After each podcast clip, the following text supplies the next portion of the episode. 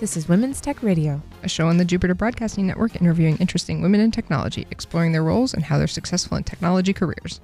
I'm Paige. And I'm Angela. So Angela, today we had an awesome opportunity to interview Shannon Morse. She's a new media podcasting host. She's known for the show Hak5 and also TekThing. It's her new show. And we got to talk to her about how she got into everything, gaming, and all sorts of fun topics. Yes, we sure did. And before we get into the interview, I'd like to mention DigitalOcean. If you go to DigitalOcean.com and use the promo code HeyWTR, you can save on simple cloud hosting dedicated to offering the most intuitive and easy way to spin up a cloud server.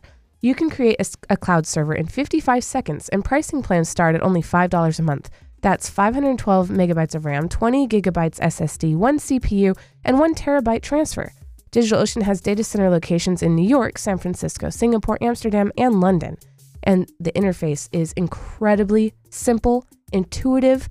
The control panel is awesome. It'll help you design exactly what you need, which empowers users to replicate on large scales with the company's straightforward API. Check out DigitalOcean.com by using promo code HeyWTR. And we got started with our interview today by asking Shannon what she's up to in tech these days.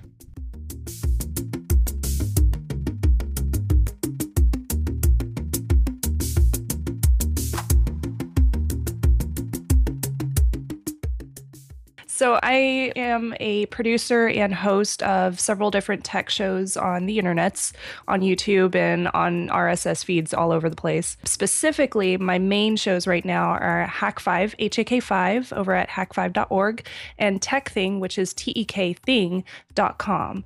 And both of those involve, well, hack is obviously about hacking and internet security. And then the TekThing show, that one is about technology in general for consumers. So you're like a new media entertainer. Would you fit into that category? Yeah, I guess you would say that. You know, I was just filling out my tax docs and I was like, what do I put my profession as? I guess I'll just pick journalism. Yep, I know how that goes. I get to fall under the consultant category for almost everything. So how did you get into that? Like, new media is such like a, if we can use that term, it's such a new thing. It's kind of all over the place. Like, what started that for you? Well, I've always been interested in technology and stuff like that. And then I didn't discover podcasting or internet media until I was in college. So it was probably like 2003 or 2004. And I was really, really into video games at the time, which I still am, even though I don't have enough time to do it these days. And my friend and I discovered this podcast called Pure Pwnage up in Canada. Oh my God, I love Pure Pwnage. Yes, me too. I'm so excited that they're working on their movie right now. I backed it on Kickstarter when they did that, or Indiegogo. So my best friend and I, we drove like 20 hours from Missouri all the way up to Canada for the weekend just to see this live premiere. And I fell in love with the community, and I fell in love with like how there was no middleman between the hosts of the show and the characters and their fans. So you could just walk up to them and like chill at a bar after their live premiere show. So for me, it felt like it was the perfect middle ground of loving technology and being able to enjoy it with your fans as well. Yeah, that's really, I would have never really thought of that end of it, that there's no middleman between the fan and the person, because I always think about it from the technology standpoint to say there was, especially then, there was no middleman between me and the content. Like, they came right from the producers of the content to me as a consumer. Yeah. And back then they had to just host it on their site and you had to download it. Like, there's no YouTube or anything. Yeah, like a lot of us who are working in podcasting, like, we don't have agents or anything like that. So the only thing that's holding us back from reaching out to people is actually getting out of our house and getting out from in front of the cameras and going outside into the sun and enjoying time with real people. So yeah, I just I fell in love with it. And then after that, I just started talking to the right people, and I ended up meeting the guys from Hak5, and they asked me if I wanted to move out to Virginia, as weird as that is. But I moved into the Hack House, as it was called back in the day. And they invited me on the show after I did a little bit of camera work behind the scenes. So at that time, I just had a full-time job, and I just kind of did it as a hobby. But eventually, it turned into a big full-time gig. So I'm really happy that it did. So I obviously am into podcasting, and we go to conventions in different places, mainly local, like Washington, Oregon, California, But we did do Ohio, an Ohio Fest for technology-related stuff. And I get a lot of people coming up to me saying, Angela! And I'm like, hi, I don't know you. Like, but they know everything about me, you know? Has that happened to you?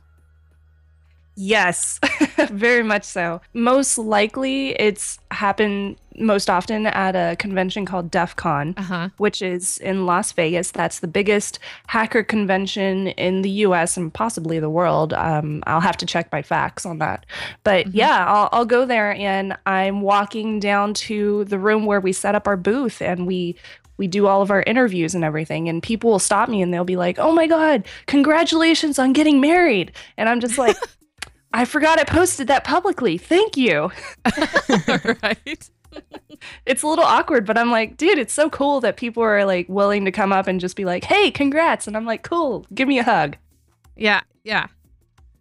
Yeah. I actually had that experience when I first met Angela because I had been a follower of Jupiter Broadcasting for a long time. And she posts so prolifically about her kids and her awesome photography of her kids that I'm like, I feel like I just know you and we just met. And it's cool to get to know the person behind it, but definitely an interesting experience. Yeah, totally. Yeah, and like my experience with meeting Chris at the convention, like, because I was starstruck, and before I asked him, I was like, oh, it's so nervous, like maybe he'll just give me some advice on podcasting and it'd be great. I don't try to act too starstruck whenever I meet other podcasters that I listen to all the time, but sometimes you just can't help it. Yeah, I've had people come up and they're like, I don't really know what to say. Like, but I'm really cool. It's really cool to actually like meet you. It's really neat. Yeah, I have to make a confession that I was actually really nervous to ask Shannon to be on the show because I have been watching Hak5 since before she came on Hak5, and oh, wow. I kind of watched her journey, and that's been really awesome to see, especially because when it got started, it was such a dude show, and as a woman watching the show, I was always like, you know, this is cool, and they had that like one chick who would kind of stop in and do some gaming stuff once in a while. I'll be honest, it was very intimidating when I first started on the show. I was not involved with the hacker community very much at the time, and I was just kind of getting my feet wet into the whole process of learning all of the information that's out there about hacking and internet security. But in the, God, how long have I been doing this? 7 years? Oh my gosh, that's a long time. So in the 7 years that I've been doing this, I've learned so much, and I feel like a lot of this is it's just because I've gotten so involved and I made sure to ask the right questions, and I come to it as a no question is a stupid question, so I'm going to be the person that asks that question, even though other people might look at me and think I'm stupid. I don't care, because other people have those questions, but they're afraid to ask them. So right. I felt like I've grown so much just by being a part of this show, and it's been really informative for me, and I'm glad that I have some female fans out there. It makes me very happy. What was your focus in college? Was it a technical degree? It wasn't, as weird as that is. I probably should have gone into theater at the time, but I didn't because I was obsessed with theater. But I went into hospitality and restaurant administration. So I guess what I took out of college mostly was the business perspective. It helped me be a better public speaker because we did a lot of presentations for our classes. And it also taught me a lot about how to run a business. So we've been able to open up a store for Hak5 online. So we do a lot of e-commerce, and we've also learned a lot about marketing and things like that. So you said you've always been interested in technology. Like, what did that look like as a kid for you? Oh, yeah. My dad had a computer in my nursery.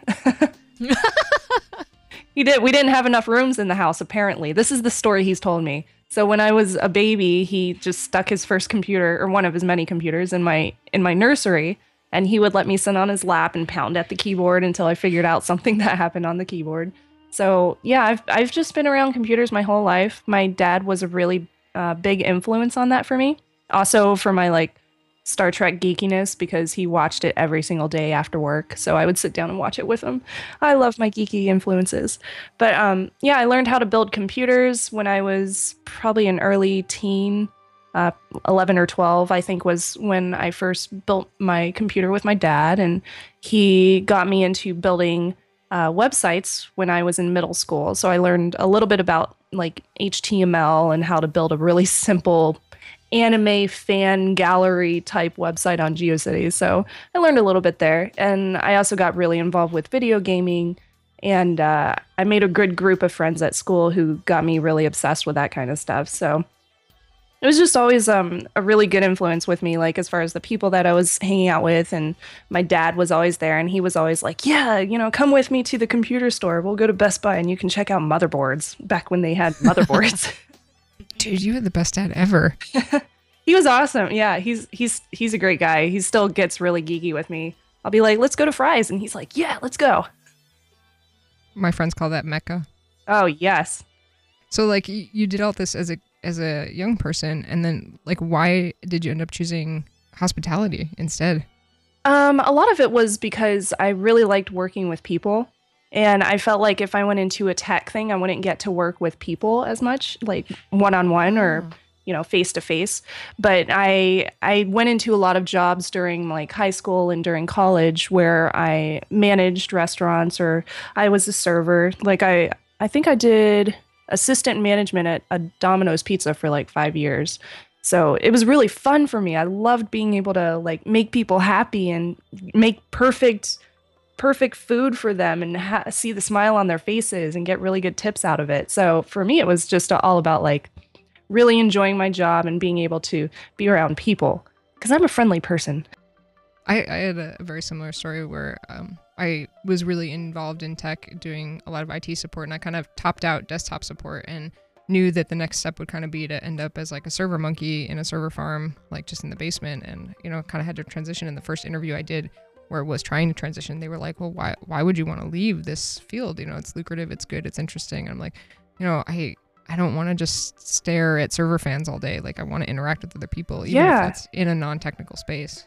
That's why I love podcasting now, is because I can use my tech experience that my dad's taught me, and I can use what I can find online and through educational books that I can purchase and learn.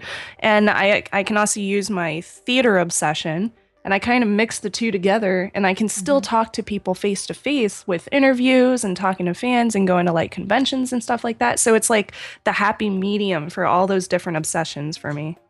Mm-hmm. What have been your biggest challenges with podcasting? Being a woman.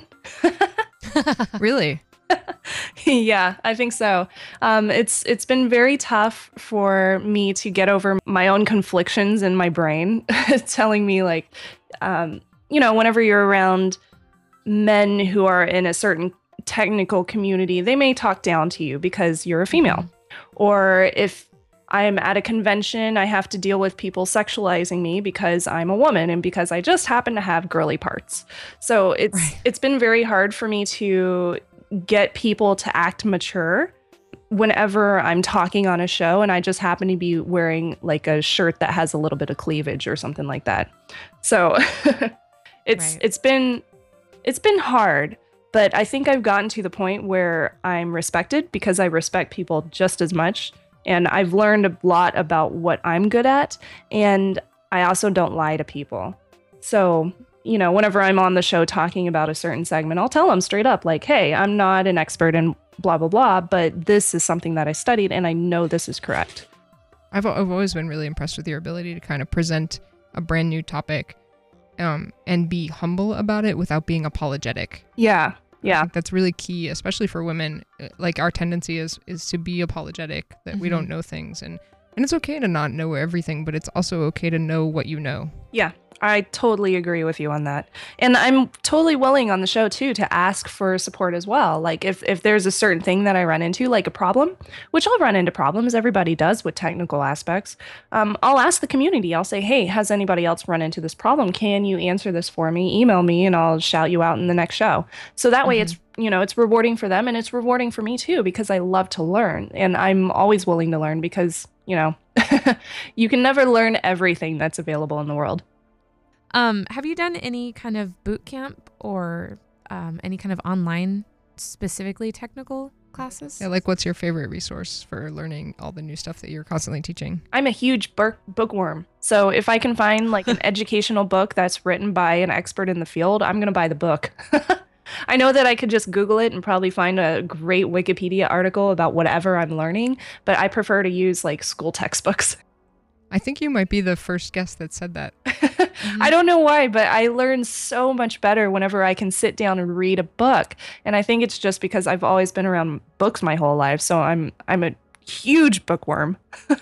Yeah, I have to say, I kind of agree. Like when I really need to deep dive a topic, like I just recently had to start learning AngularJS for my job, and like trying to do it with the online tutorials, I was getting some of it. But when I finally was like, okay, I'm just going to get the O'Reilly book and sit down and plow through it, like it all just comes together so much more richly. Yeah, yeah. It's really tough too with online articles, because a lot of them start at a more advanced topic, when I choose to start my segments at a very beginner topic. So if I'm just learning things, I can't start from like halfway in, like the 201 series. I have to start with the 101, or else I don't understand a thing. So I'm very logical. I'm very step-by-step and tutorial based. And I like to teach people the same way that I like to teach myself. Yeah, I have to say, I've definitely recommended your hack tip segments for several women trying to kind of get their head around some basic stuff for Linux or stuff like that. I'm really happy to hear that. Yeah, Paige is a huge advocate. She runs the Portland chapter of Women Who Code and does a lot of networking. Oh, that is awesome. Yeah, I've had a few people email me and say, hey, I've been using your hack tips as a series in my school or in my classroom. So it's really, really inspiring whenever I have people email me and tell me that they're using this to teach a younger generation. So what would you, I guess I'm always interested, because especially with it being so accessible, like really all you need is a computer and an internet connection and some sort of microphone, and you can get started podcasting. Like, what would you say to people who are interested in kind of like sharing their knowledge in this way? Definitely do it about something that you're obsessed with. Like not just something that you're semi-interested in and you kind of want to teach people about it, but something that you really know, like something that you're willing to learn, really delve into, and really become an expert on. Because if you're not, it really comes across in podcasting whenever somebody doesn't know everything. And be willing to learn more, too. And then as far as technical experience with podcasting, get a good mic. Audio is key. People won't listen to a podcast if it doesn't have good audio. And don't worry about how many people are watching your show, because the ones that matter, they will be there from the beginning to the end. It doesn't matter if you have 1 million views. Don't look at it as trying to make money. Just look at it as sharing something that you love. The internet is an awesome place because we've all taken the time to share. I agree. So what do you think? So we talked about your biggest challenges in podcasting. What keeps you in podcasting? Like what lights your fire about it? For me, it's really when I go to conventions or when I go to a meetup or something like that, and I see like a little boy or a little girl come up to me and be a little bit shy about meeting me, but tell me that they've learned from me and they've been able to develop some kind of experience with whatever I've been teaching on the different shows. And for me, it feels so good to know that I'm changing somebody's view on technology. So it's not just like, when me and you grew up, it's not like it feels geeky for them. Like we're looked down upon. Yeah, but it feels geek wasn't cool. Yeah, it wasn't cool back in our day, but now it's more of a cool thing, because you have these interesting people get into it that are so obsessed with it that we come across like, I don't know, Bill Nye's. Yeah. I remember watching Bill Nye in high school and thinking like, wow, he's so cool. Like he makes me so excited for science. I want to be that person. I want to be the person that gets these little kids excited about talking about internet security and hacking. Yeah, exactly. Right? Yeah, I've never seen anyone be able to light up a room about PGP the way that you can. Yeah, I love seeing when, a little 9-year-old girl comes up to me and her eyes light up because she's like, oh my gosh, I learned so much from you. It just makes me feel so good inside. And that's really what keeps me going. Mm-hmm. Yeah, totally agree. Yeah, to reaching out, helping the community, and just building it back. And, I think hearing you talk at the beginning about how being involved in the community was what kind of jump-started you into the knowledge and the place that you have in podcasting. Like, this community, the hack community, the tech community is welcoming by and large, and just like you said, no question is a bad question. Yeah, absolutely. And, I've had a few people look at me and just be like, you're asking that question? And I'm like, yeah, because guess what? The 5 people behind me, they want to ask that question too, but they're too afraid to, raise their hands. Mm-hmm. Yeah. No, exactly. I talk a lot when I teach an intro to JavaScript course, and one of the biggest things I teach is like, ask questions and let me help you learn how. Yeah, absolutely. Because you're not going to learn if something goes over your head. You have to ask those questions. Yeah, and don't be afraid to ask how to ask the question too, because sometimes it's just that you're missing that, you're asking these questions and you're just asking the wrong question. So just go ahead and ask, like, what should I know here? Like, what am I missing? Absolutely. Oh man, I wish I could taken your course in college. And so then we talked briefly about your nickname on Twitter. You're /snubs, or I guess @snubs, and your website is snubsy.com. Yeah. Can you tell us how you got that nickname? So that was in high school. I was hanging out with my friend Danny, and I was really into video games at the time. So I was learning that I really needed to get a screen name. And I thought, well, Shannon's not that great of a screen name, so I need something cool. So one of my friends, he was like, well, what about Snubsy Boo? And I was like, that's so cute. Snubsy Boo. So over time, it just kind of shortened down to Snubs because it's easier to spell and it's faster to type. That works. Yeah. Sometimes when our friends lay on us, it just sticks. Yep. It's a boring question, or it's a boring answer, but I get it all the time. Yeah, I think the first time I had to come up with a screen name was for LiveJournal. It was actually AOL. And I wanted Curly, but there were apparently 8,500 and 700 and... Anyway, like, it was Curly 85647. But anyway, when I got to like choose one creatively in high school for LiveJournal, I just Googled, I put in a random word into Google and browsed, just picked a random word, and then did it again with a different word and picked a second word, and it ended up being Scaling Dynasty. Ooh, that's cool. I know. That's pretty cool, actually. It is cool. I haven't used it anywhere else, but yeah. Yeah. My friends always get a little bit weirded out when they find out my online handle, because I'm kind of like a tomboy girl. And backwards hats and everything, and my handle is Feather. Oh, that's adorable. I like it. Yeah, it works for me. Well, people get weirded out whenever I walk into like a Fry's and I'm like, I want to build a computer, and then I get these looks from the reps, and they're like, you sure you want to build a computer? Like, yes, I can do my manicures and pedicures and want to build a computer too. Yeah. Do you find that because you have a fairly feminine appearance, even for like women in technology, like that sets you even farther apart? Oh, for sure. I did an experiment recently and it was just kind of a quiet experiment that I didn't tell anybody about, but you can see it on TekThing if you look close enough. So in one episode, I wore a very floral shirt. It was very, like, it had flowers all over it, and it was pink, and it was, very, very girly. And I was talking about some kind of technical segment. I don't remember what it was now, but I got a lot of harsh criticism on that episode.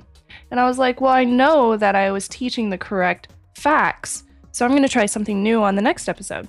So on another episode of TekThing, I decided to do another different shirt where I wore a gaming t-shirt. So it was, it wasn't flattering. It wasn't girly at all. It was just a gaming t-shirt with a bunch of consoles on it. I got really, really good constructive feedback on that one. Nobody was negative. And I was like, that's strange. So I did it again. Same thing. Isn't that weird? Wow. Yeah. Wow. Isn't that crazy? Yeah. So I was like, huh. So it totally has to do with like how you show yourself on a show. And a lot of it is kind of sexist. And I don't think it's meant to be, but it's just the way that we've grown up and the way that we perceive women as compared to men. So women generally are perceived as like lesser, or we don't have as much education as men or as much experience. Not that I'm a feminist necessarily. I might be sometimes, but I've noticed a big difference depending on what I wear on the show. Right. Well, and if you just put it into sentences that somebody reads, it's like if the audience is thinking, what does she know? She's wearing flowers. Exactly. Like, that sounds weird. Yeah. But it was like, oh, she might know something. She has a gaming shirt. Yep. That's so bizarre. It's totally bizarre, but it's true. And that's the way our society has been taught. It's an unconscious bias. And that's the hardest part about it is it is by and large an unconscious bias. Mm-hmm. Mm-hmm. Yeah, I get treated very differently than most of my female counterparts because I wear baseball caps, I wear t-shirts and jeans, and most guys just treat me like one of the guys. Mm-hmm. And so it's kind of interesting because I feel sometimes like I get to be a double agent, yeah, to like infiltrate and be like advocate for women, and they're like, "But you're one of the guys. What's going on?" That's hilarious. It's terrible, but it's hilarious. Yeah, yeah, yeah. And sometimes but at the same time, it's interesting because I'll get the unconscious bias the other way, where I show up to a woman's event, and because I don't look very feminine, I can get the judgment in the other direction too. Oh yeah, for sure. That's very, very interesting. Although the geek community is more accepting of that. Yes, right, which is good. Speaking of dressing, interestingly, you had one last thing that I'm always fascinated by. Who's your favorite character to cosplay? Oh heck yeah, I would say Sailor Mars. She's my favorite. From Sailor Moon. If nobody's watched it, Sailor Moon is amazing, so good. Yeah, you went old school. Yes, it's totally old school, but I made my first Sailor Mars costume when I was in college, and I loved it so much. I even dyed my hair black and I grew it out so it would look like Sailor Mars. There are pictures. Wow. There are pictures on the internet of my Sailor Mars cosplay on my Twitter. Yeah, I was just gonna say, who are you dressed as in your current Twitter picture? Let's see. My current Twitter, I think, is just my. Oh yeah, that's my Renaissance Festival costume. Yeah. Okay. Yeah. Awesome. Yep. I just decided to dress as a Ren Fair person. Mm-hmm. I'm trying to put together my very first cosplay costume, and it is a big reach because I want to cosplay as Baymax from Big Hero 6. Cool. Oh my gosh. So, but I've been a costumer for a long time. I do a lot of Renaissance Fair and all that jazz. So I like costuming, but this is an interesting. I want to do the blow up and figure out how to make it work. That is really cool. I wish you tons of luck. It's hard work, but it's worth it. Right. I actually have a fan for material to blow it up. Ooh, like, all right, we're gonna have to talk. Yeah, that's great. It's for like a Hulk costume, but you could totally just use it for that. That's neat. I should look into that. Yeah, very cool. Yeah, so cosplaying, what about cosplaying do you enjoy, Shannon? I like being able to dress up and pretend to be somebody else. It's the theater thing for me. Yeah, I always like the idea of be all you can be. Yeah. Oh man, it's so much fun. Yeah, it's very fun. I highly recommend that if you've never played dress up as an adult, you at least give it a go. It's at the very least, it's an interesting psychological experiment. It is. It's kind of like Halloween every single day. Yeah, with less candy. Yes, with less candy. Well, unless you buy it from the grocery store next door to the hotel. Like I do. I feel like you might have done that. Maybe. Might be from experience. Nice. Awesome. Well, so I just one last question. You've mentioned that you go to conventions. What's the next convention that you're headed to?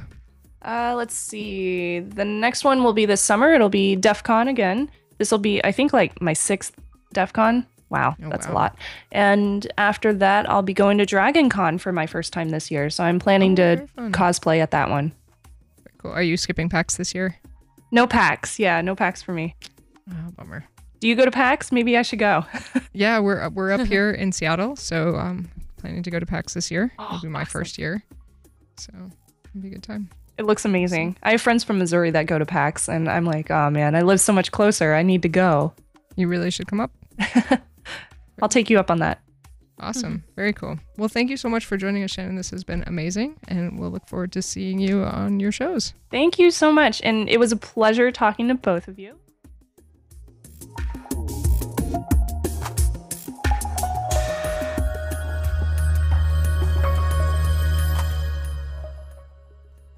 Thank you for listening to this episode of Women's Tech Radio. Remember, you can find a full transcription in the show notes at jupiterbroadcasting.com or also at heywtr.tumblr.com.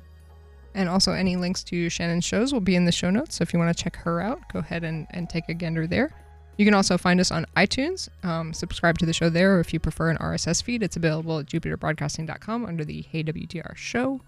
And you can also follow us on Twitter at HeyWTR. Thanks for listening.